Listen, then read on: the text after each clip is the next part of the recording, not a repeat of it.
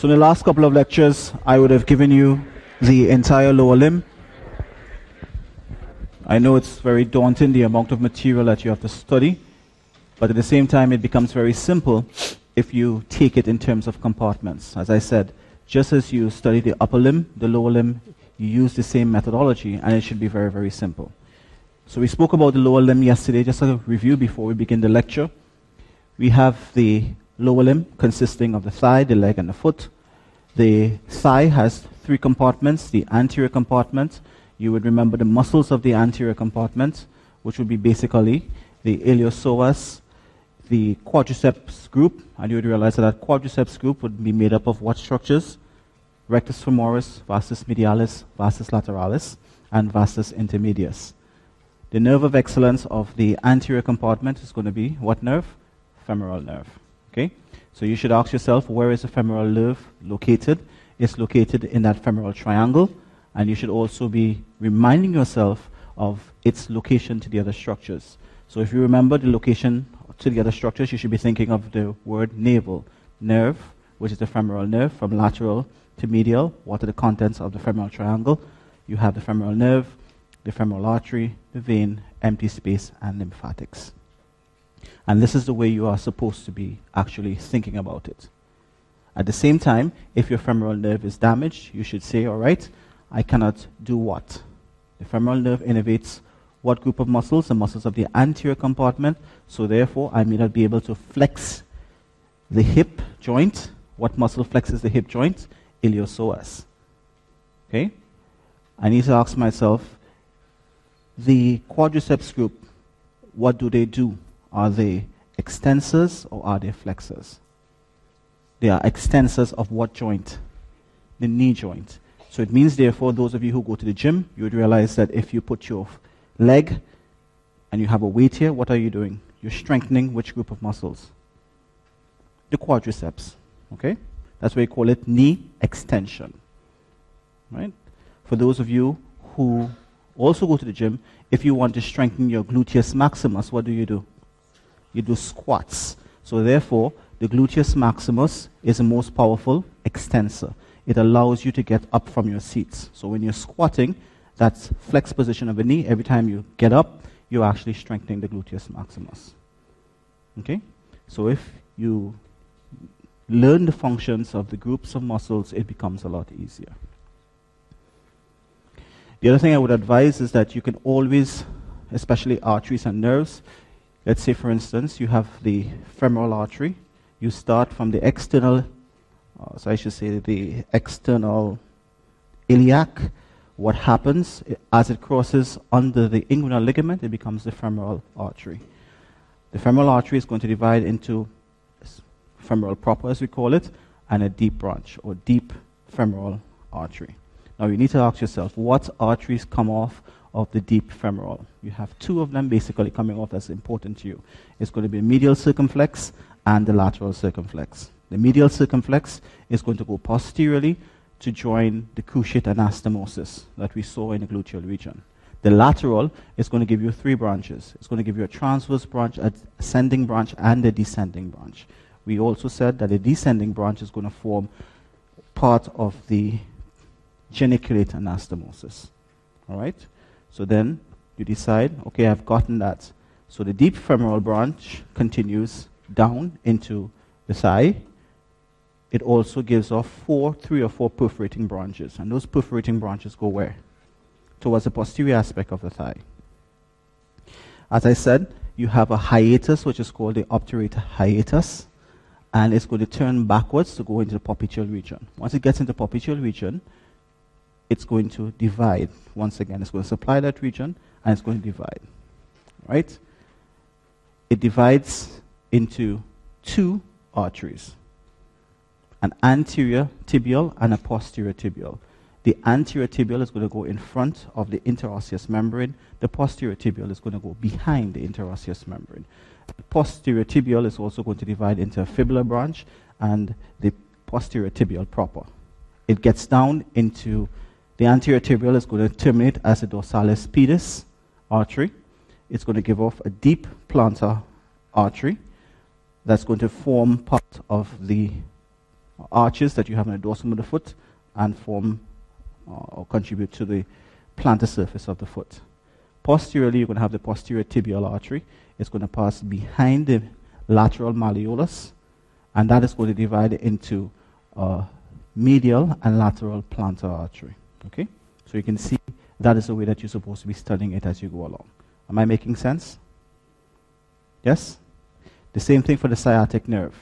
It comes out below the piriformis. It's one of the most important nerves that you have to know. It comes out below the piriformis along with the posterior femoral cutaneous nerve. It descends just in the region of the popliteal fossa. It will divide classically into two nerves, tibial proper as well as the common fibula. The common fibula is going to be located more or less at the head of the fibula. It's going to divide into a superficial branch and a deep branch. The superficial branch is going to do what? It's going to provide innervation to the lateral compartment of the leg. And you should be asking yourself, what muscles do you have in the lateral compartment of the leg? You're going to have fibularis longus and brevis. And these two muscles do what? They evert the foot. All right? So that superficial branch is also going to give cutaneous supply to the dorsum of the foot. Right? Good. The tibial branch is going to ascend, sorry, descend, sorry, into the leg. It's going to provide innervation to the flexors. What flexors do we have? Those muscles that are going to plantarflex the foot. It's going to provide innervation to all those flexors and then it's going to terminate as a medial and lateral plantar nerve. And that's how you're supposed to be thinking about it. What branches are purely motor, what branches are purely sensory. Now, if I ask you a question, or if Dr. Rayburn asks you a question, the deep fibular nerve, is it a sensory nerve? I should say, is it mainly a sensory nerve or is it mainly a motor nerve? It's mainly a motor nerve. What compartment does it supply? The anterior compartment of the leg. Right? So the anterior compartment of the leg, uh, they could be given two separate names. They can be thought of as extensors, because you have all of the extensors there, but we call them dorsiflexors. Make sense? So this is how you go about studying the lower limb. Think in terms of compartments. As I said, the deep fibular nerve, is it mainly a motor nerve or is it mainly a sensory nerve? It's both. Where does it provide sensation to? To the web space between the first two digits of the foot. And that's how you go about it because those are the questions that we're going to ask you.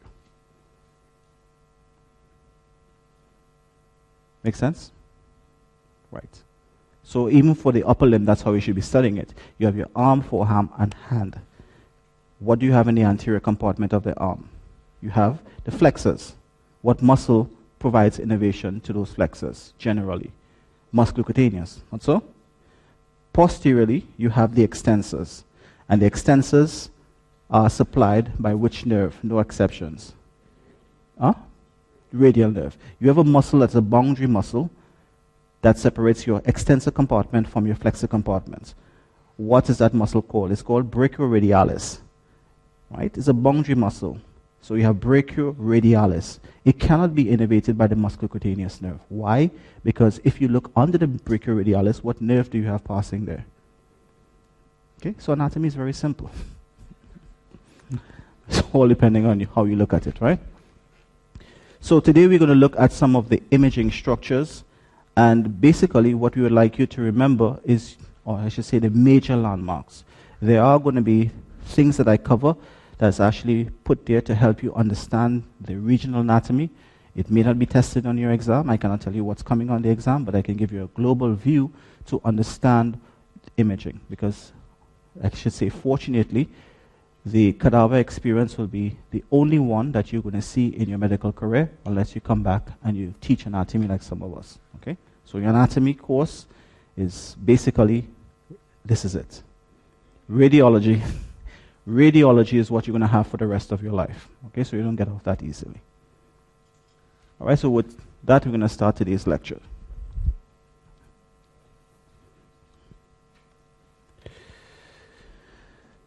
So let's look at the hip joint. So as we said, uh, as we have studied before, different radiological lectures, we talk about radiolucencies and radio opacities. And once we are identifying any um, radiological image, we need to have a systematic approach of how we approach the particular structure. First of all, we need to identify the region that we're looking at. And most of you can see that we are looking at the hip joint. And the hip joint is formed with for a series of bones. So here you have this bone here is what we're going to was focusing on the last couple of lectures, and we would realize that this here is the hmm. femur. We have the head of the femur, we have the neck of the femur, and we have the shaft of the femur. This here is going to be a greater tuberosity. This here is going to be lesser tuberosity. And here we're going to have this line here. If it's on the posterior surface, it's going to be called the intertrochanteric line. On the anterior surface, it's going to be called the intertrochanteric crest. Or is it the opposite way around? It's the opposite way around. Just making sure that you're awake. Okay? So, if you look very carefully here, you're going to see this spine here, and this is going to be called your ischial spine. And once you see that ischial spine, you should be asking yourself, based on Ms. Duplessis' lecture, what structures pass along that ischial spine? What structures? What neurovascular structures? pudendal nerve, right? Pudendal group of vessels, they pass, they hook around the ischial spine and they get into the perineum. Now, this bump that we talk about here is to be called the ischial tuberosity, and that ischial tuberosity is what we sit on. So if you sit on your seat right now and you press very, very deep, that is the bump that we're going to be sitting on. So we have different structures and the main ones that we need to identify, first of all, identify the normal anatomy, and then we try to locate them on the image. So there's your ischial tuberosity, there's the ischial spine, the acetabular fossa. Here we have the femoral head, we spoke about the neck, the femoral shaft, greater trochanter, lesser trochanter. All right? Now, in the pelvis, what you would realize that there are a series of geometrical structures. So if you look, what do I mean by geometrical structures? You have bones, you have some circles, as we would say.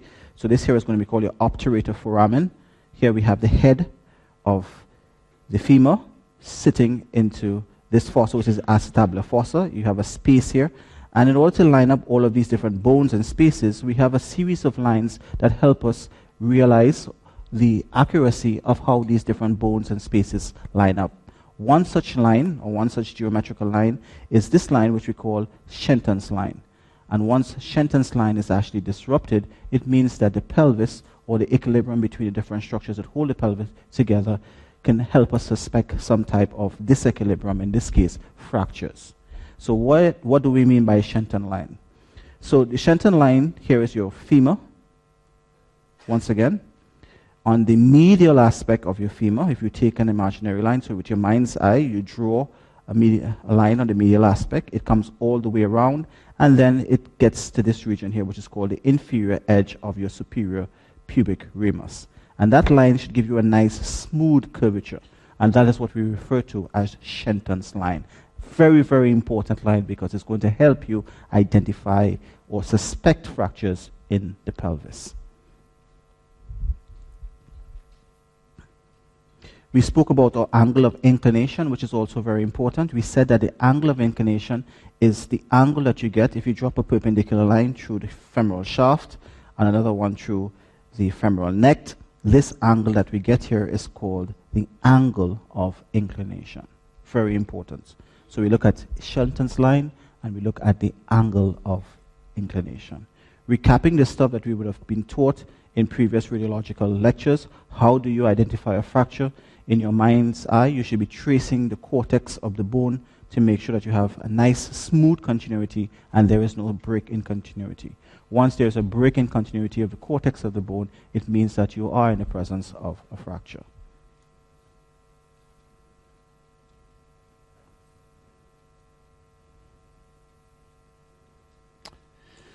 So, we spoke about intracapsular fractures versus extracapsular fractures. Now, you may be asking yourself, Dr. Marshall, what stabilizes the hip joints? You would realize from the lectures yesterday we have muscles that cover these hip joints.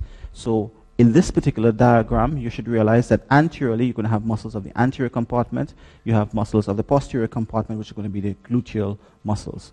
They, along with ligaments, help stabilize this joint. What ligaments have we spoken about? We've talked about the ischial pubic. Uh, the, the, ones that we have talked about is the ischiofemoral ligaments, the, the pubofemoral ligaments, and the iliofemoral ligaments. So those are the three that I want you to remember. There's one that is actually in the hip joint, transverse acetabular ligament. That also helps. Now, understanding how the ligaments pull is also very important. So we said that the issue ischiofemoral ligament is the one that's posterior. And what did we say it was? Was it a strong ligament? Was it a weak ligament?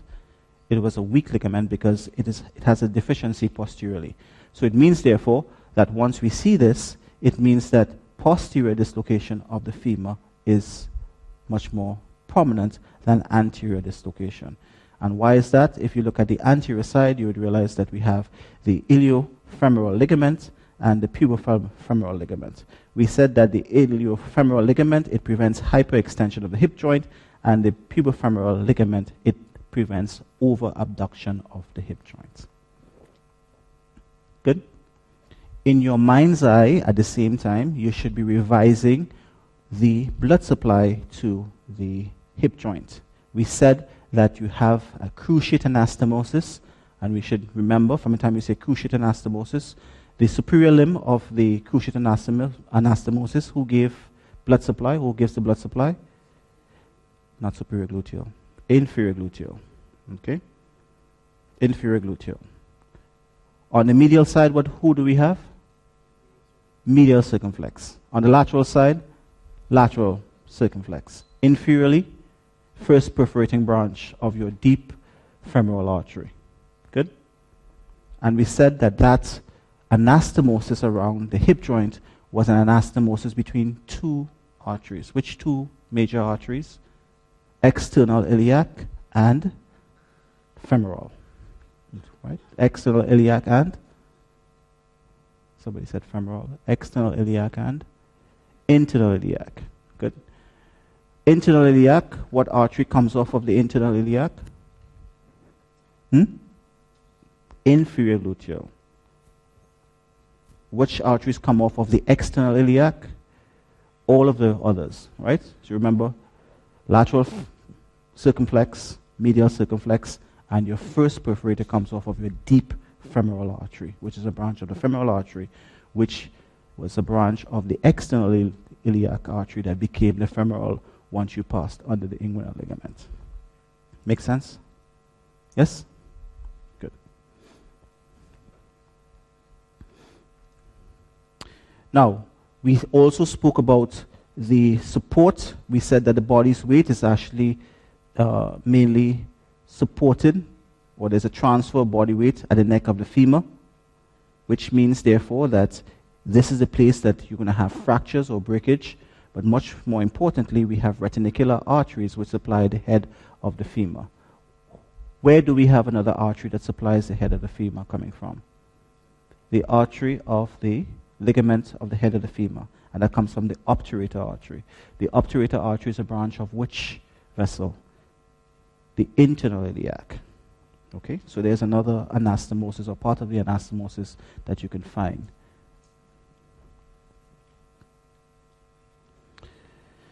So, therefore, we can classify our fractures as intracapsular or extracapsular. So, in the previous lecture, I would have given you what we mean by an intracapsular fracture and what do we mean by an extracapsular fracture. So, your intracapsular fractures are fractures that you find basically of the neck of the femur. You have subcapital, which is below the head. You have transcervical, which is at the neck, and then you have basicervical towards the base of the neck of the femur. Now, all of these are intracapsular. They are related to the different ligaments that we just spoke about. They are below the lig- ligaments that I uh, talked about in the previous slide. Now, outside of that, you have your intertrochanteric fractures or extracapsular. So extracapsular fractures could be intertrochanteric or subtrochanteric. And I just want you to remember that you have intracapsular fractures and extracapsular fractures. Now, the management, which you're not concerned about, is going to be very, very different. So if I have an intracapsular fracture, I am compromising the retinacular arteries. So if I'm compromising those arteries, I am cutting them, I am destroying them. So it means, therefore, I'm not providing blood supply to the head of the femur. Once I'm not providing blood supply to the head of the femur, it means that they're going to die because you have avascular necrosis without blood causing cell death. So that's what we mean by avascular necrosis.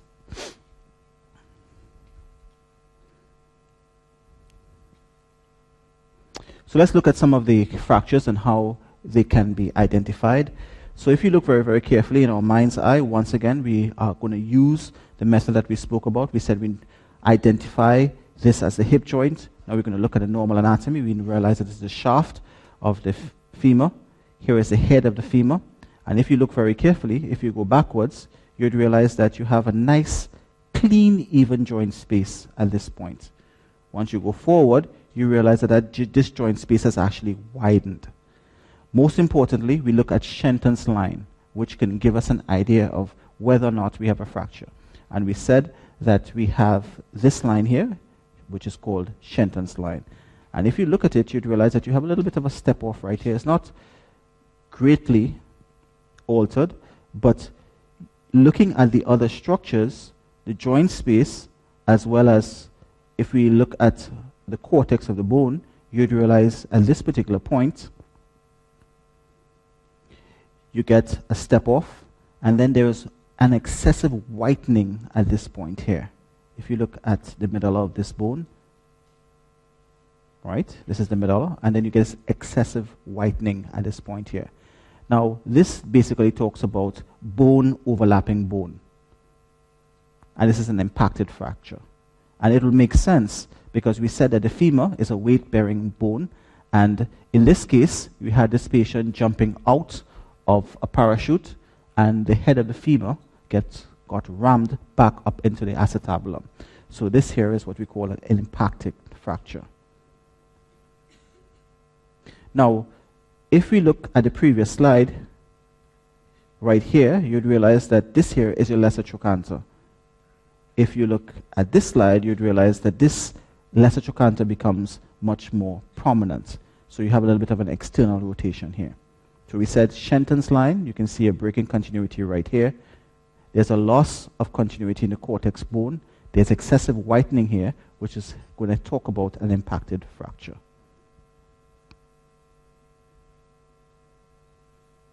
Okay. So as you go along through medical school, they are going to, things are going to become a little bit more apparent to you. All right. So what we're going to give you in the exam is not going to be any type of hidden fractures, but they are going to be clear-cut fractures. In this case, the first thing you should realize is the hip joint, and you would realize that you have a series of fractures there. Okay, this looks bad. You can see that that looks bad. It's not what you are accustomed to in a normal, normal radiograph. The trick is identifying where you have the different structures being ruptured. So first of all, let's look at the one that we spoke about. We said that we're going to talk about Shenton's line. Here, you can see that Shenton's line is actually almost non-existent. Okay, remember we have a nice curve here. The curve gets broken off right here. If you look at the joint space, you realize that this joint space has widened. And much more importantly, what's happening to your angle of inclination? It's actually shortened. Okay, so it gives you an idea that this head of the femur has some type of pathology. Now, most importantly, where you can never go wrong, if you look at the cortex of the bone, you'd realize that if you look at the cortex here of the shaft, there is a big step off. You can actually see inside the marrow of the bone. So that talks about an angulated fracture. Coming along here and at the greater trochanter, what you're going to have see happening, you see this dark area here, which is also representing a fracture. So let's see if we could have identified those fractures. So we said that's a femoral head. There is your greater trochanter. You can see the space, the breaking continuity. And you can see a very huge fracture along here and along here. Shenton's line, you can see that it's very, very disrupted.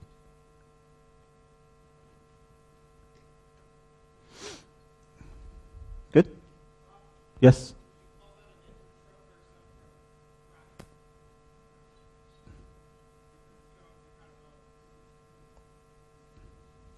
Let's go back. So, what would you what would you say? So, first of all, you have it between the two trochanters, so it's an intertrochanteric fracture. All right. Now, at this point here, the head, if you look right here, it doesn't seem that the neck is actually fractured. So we will call that an extracapsular fracture. So this fracture, hmm? subtrochanteric would be below here.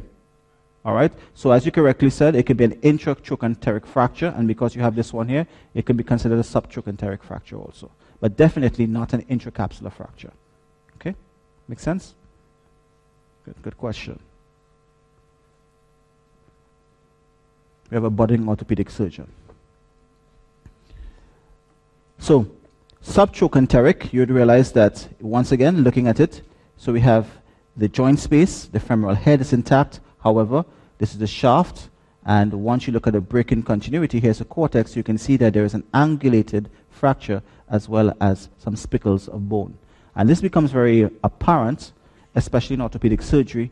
The orthopedic surgeon not only does a radiograph, but he also has to do a CT scan to see where those fractures or those segments of bone are located. So when he's planning the operation, he doesn't go in and just fixate the femur, but he also takes out the other pieces of bone that can actually um, cause necrosis and cause infections. All right? Anybody can tell me what this is right here? That's a skin fold. So when you take the radiograph, you'd realize that you have two interfaces. This is skin, and this is what you might call some of the fat in between the leg and the abdominal region. This one. This one is a very, very obvious fracture, right? Is this patient an old patient or a young patient? Hmm? A young patient. Why is a, this patient a young patient? Hmm? Bones look real nice. That's a very good answer. So you can see there is, yeah, that's, that's actually a very intelligent answer, it's a very plausible answer because if you look right here, you can see that there is whitening of the bone. Okay, so it has good mineralization. In older patients, you have demineralization, so the bone appears very brittle. So you see a little bit more of the darker structures. Okay, now this normally happens when a patient is sitting, driving in a car, head on car accident, the knee hits the dashboard, and that femur is sent back through the acetabulum. Now, notice what I said, it's sent back through the acetabulum. Now, what would you expect to happen if a force is pushing the femur back through the acetabulum? Piece of the acetabular head is supposed to be dislocated with that femur. Not so? In this case, why we say it's a young person is because the head of the acetabulum, sorry, the, the, the cap as we call it, of the acetabulum is intact, and the head of the femur is actually dislocated posteriorly. So this has to be a very flexible patient, okay? Somebody that has nice, soft cartilage. So we can tell a lot about our patients just by looking at the radiograph. So we said which structure is responsible for this posterior or permits this posterior dislocation? The ischiofemoral ligaments. Most importantly, what nerve do we expect to be damaged if this particular type of injury happens. Think about the, the gluteal region. Who is the nerve of excellence in the gluteal region, or which is the greatest nerve that passes in the gluteal region? The sciatic nerve. What other nerves could be injured? The superior and inferior gluteal. Okay? The inferior gluteal innervates what muscle? Superior gluteal. The inferior gluteal innervates what muscle? Gluteus maximus. Okay, just making sure that you're not asleep. The superior gluteal does which muscles? Gluteus medius, minimus, and tensor fascia lata. Okay. Yes.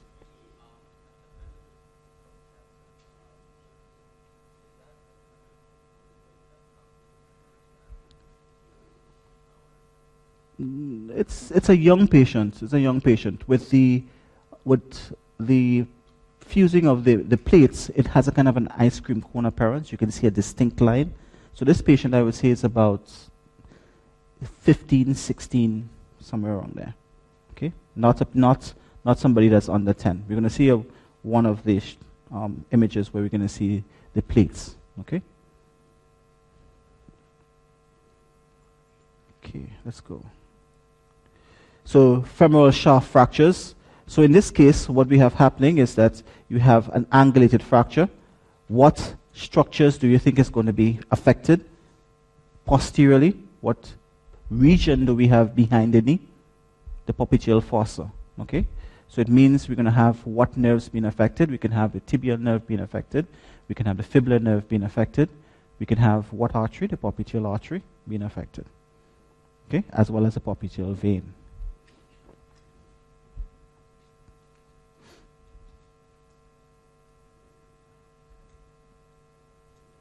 So looking at the normal anatomy, we're going to have, we said that a knee joint consisted of an articulation between the femur as well as the tibia and the patella. So here you can see the patella.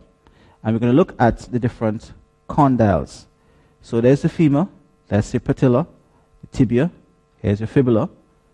Now, one thing that I want you to remember, because sometimes what happens is that you need to identify which side is medial and which side is lateral. And sometimes, besides having the fibula being on the lateral side and the tibia being on the medial side, you may have a radiograph that only shows you this. And then you will say to yourself, well, what, how do I know which side is medial and which side is lateral? On the medial side, here you can see the interface between the fat and the muscle. You have a bigger fat pad on the medial side as opposed to the lateral side. So that's one way a surgeon or any type of doctor is going to realize which side is medial and which side is lateral.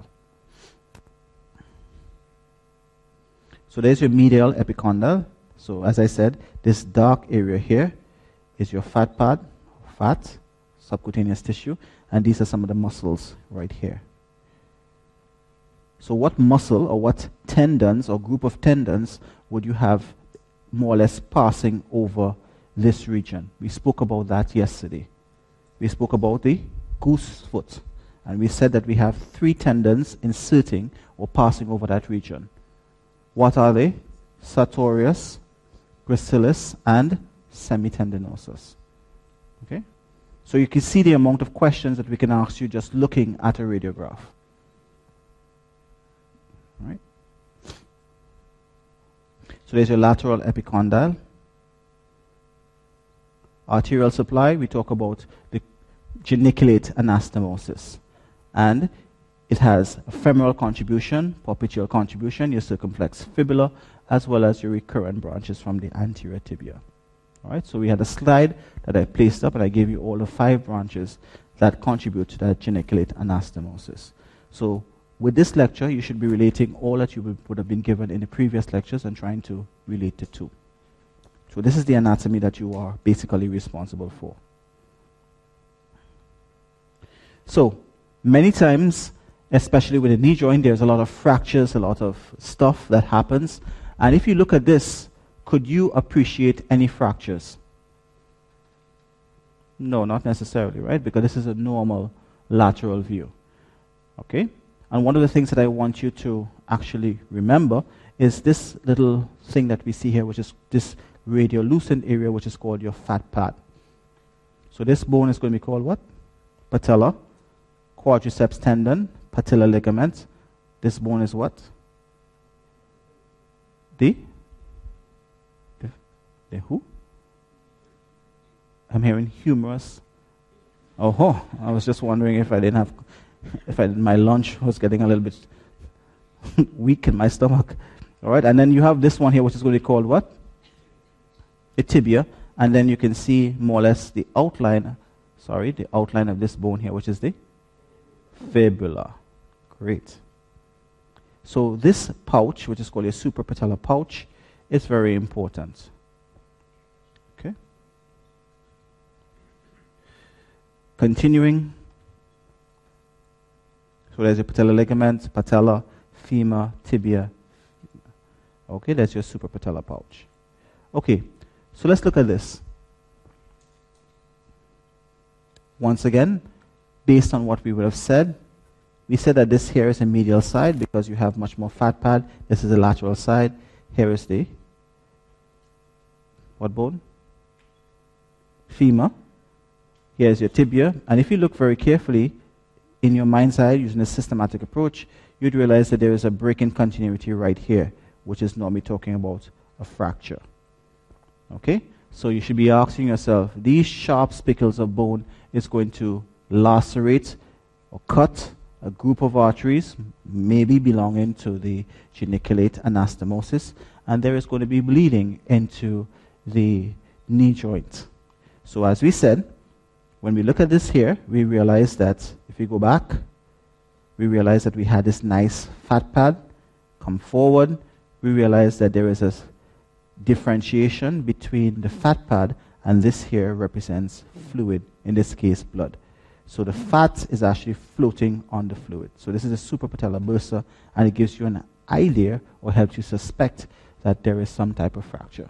Point to note, if you see this type of image and you can't see a fracture, this tells you that there is a fracture. So you have to look for it because sometimes, based on the type of film that you get, you may not be able to identify the fracture.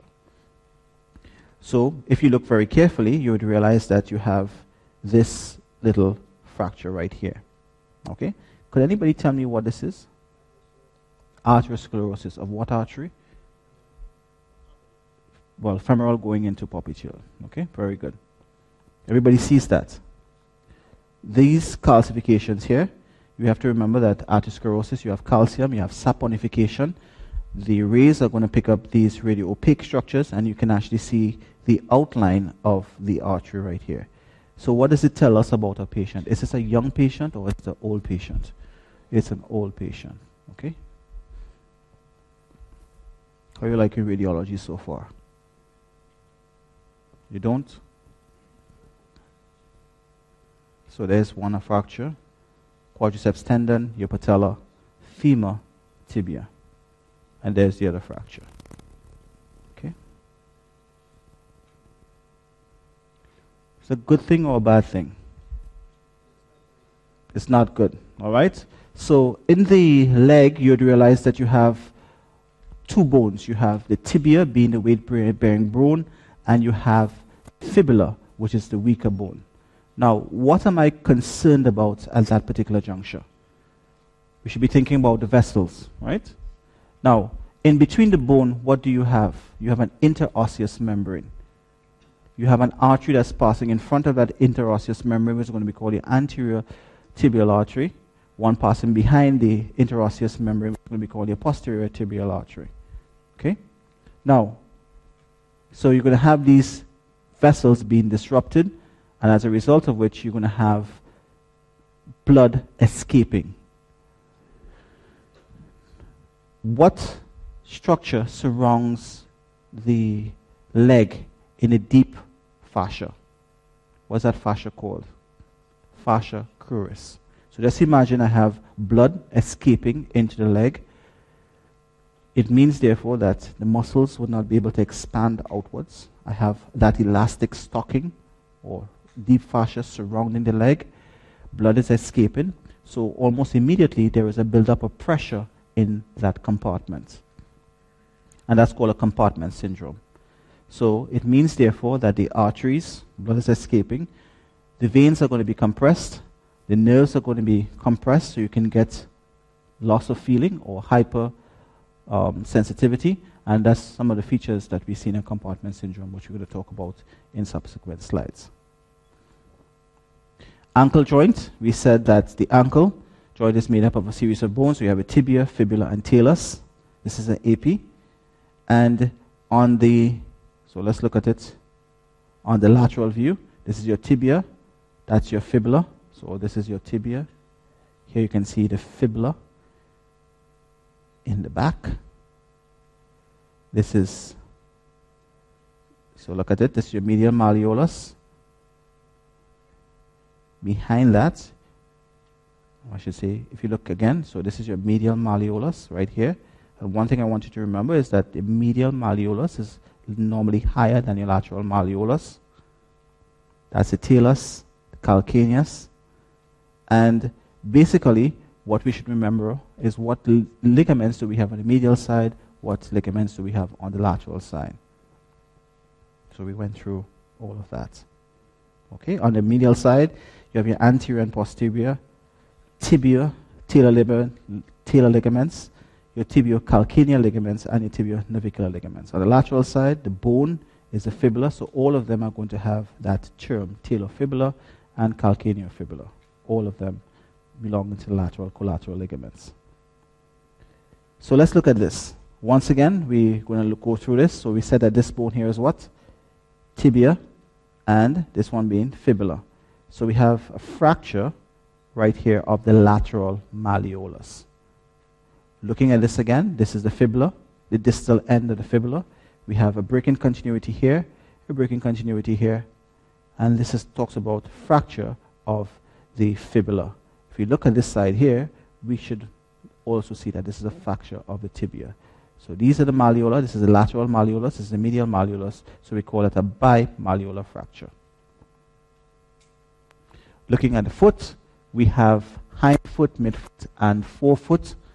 The bones that we have in the hind foot will be basically talus, calcaneus, midfoot, the navicular, cuneiform, the cuboid, sorry. Then you have your medial cuneiform, intermedial cuneiform, and lateral cuneiform, your metatarsals and phalanges. Looking here, we'd realize that we have this breaking continuity, and this will tell us that there's a fracture of the fifth metatarsal shaft. So you come to medical school and you pay a lot of money to actually say these terms. Fifth metatarsal shaft. Very expensive words for you to use. Okay. Looking at the knee, first question is this a T1 image or is it a T2 image? It's a T1 image. How do I know it's a T1 image? Fat, hmm? Fat shows up as white. So, based on what we have just said, where would we normally look for fluid? And it's showing up as dark. We talked about the suprapatellar bursa, and if we look right here, we'd realize that the suprapatellar bursa is dark. So we're basically talking about an MR, T1. Most importantly, we have this ligament here, which is called the posterior cruciate ligament. So it runs posteriorly, and I want you to remember that it is the darkest of the two cruciate ligaments. It's very, very dark. One band, it's a single band. Whereas the anterior cruciate fans out from anterior to posterior, and you can see that it has two bands. Okay.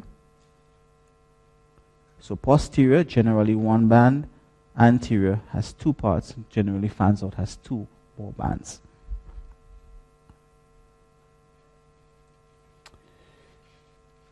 This is a parasagittal, so we're splitting the body into a right and a left half. And here you can see that you have the anterior meniscus, medial, the anterior horn, and here you have the posterior meniscus. Is this a medial meniscus or is it the lateral meniscus? Hmm?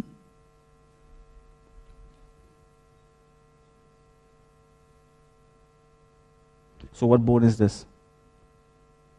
Tibia, and this here is the. You can also see part of a tibia here. So, this here is the, femur, this is the tibia, and you can see that the actual fibula is beginning to come into play. So we're talking about this here being more or less the medial meniscus. All right, so we're going to stop here and then we're going to start back in the next hour.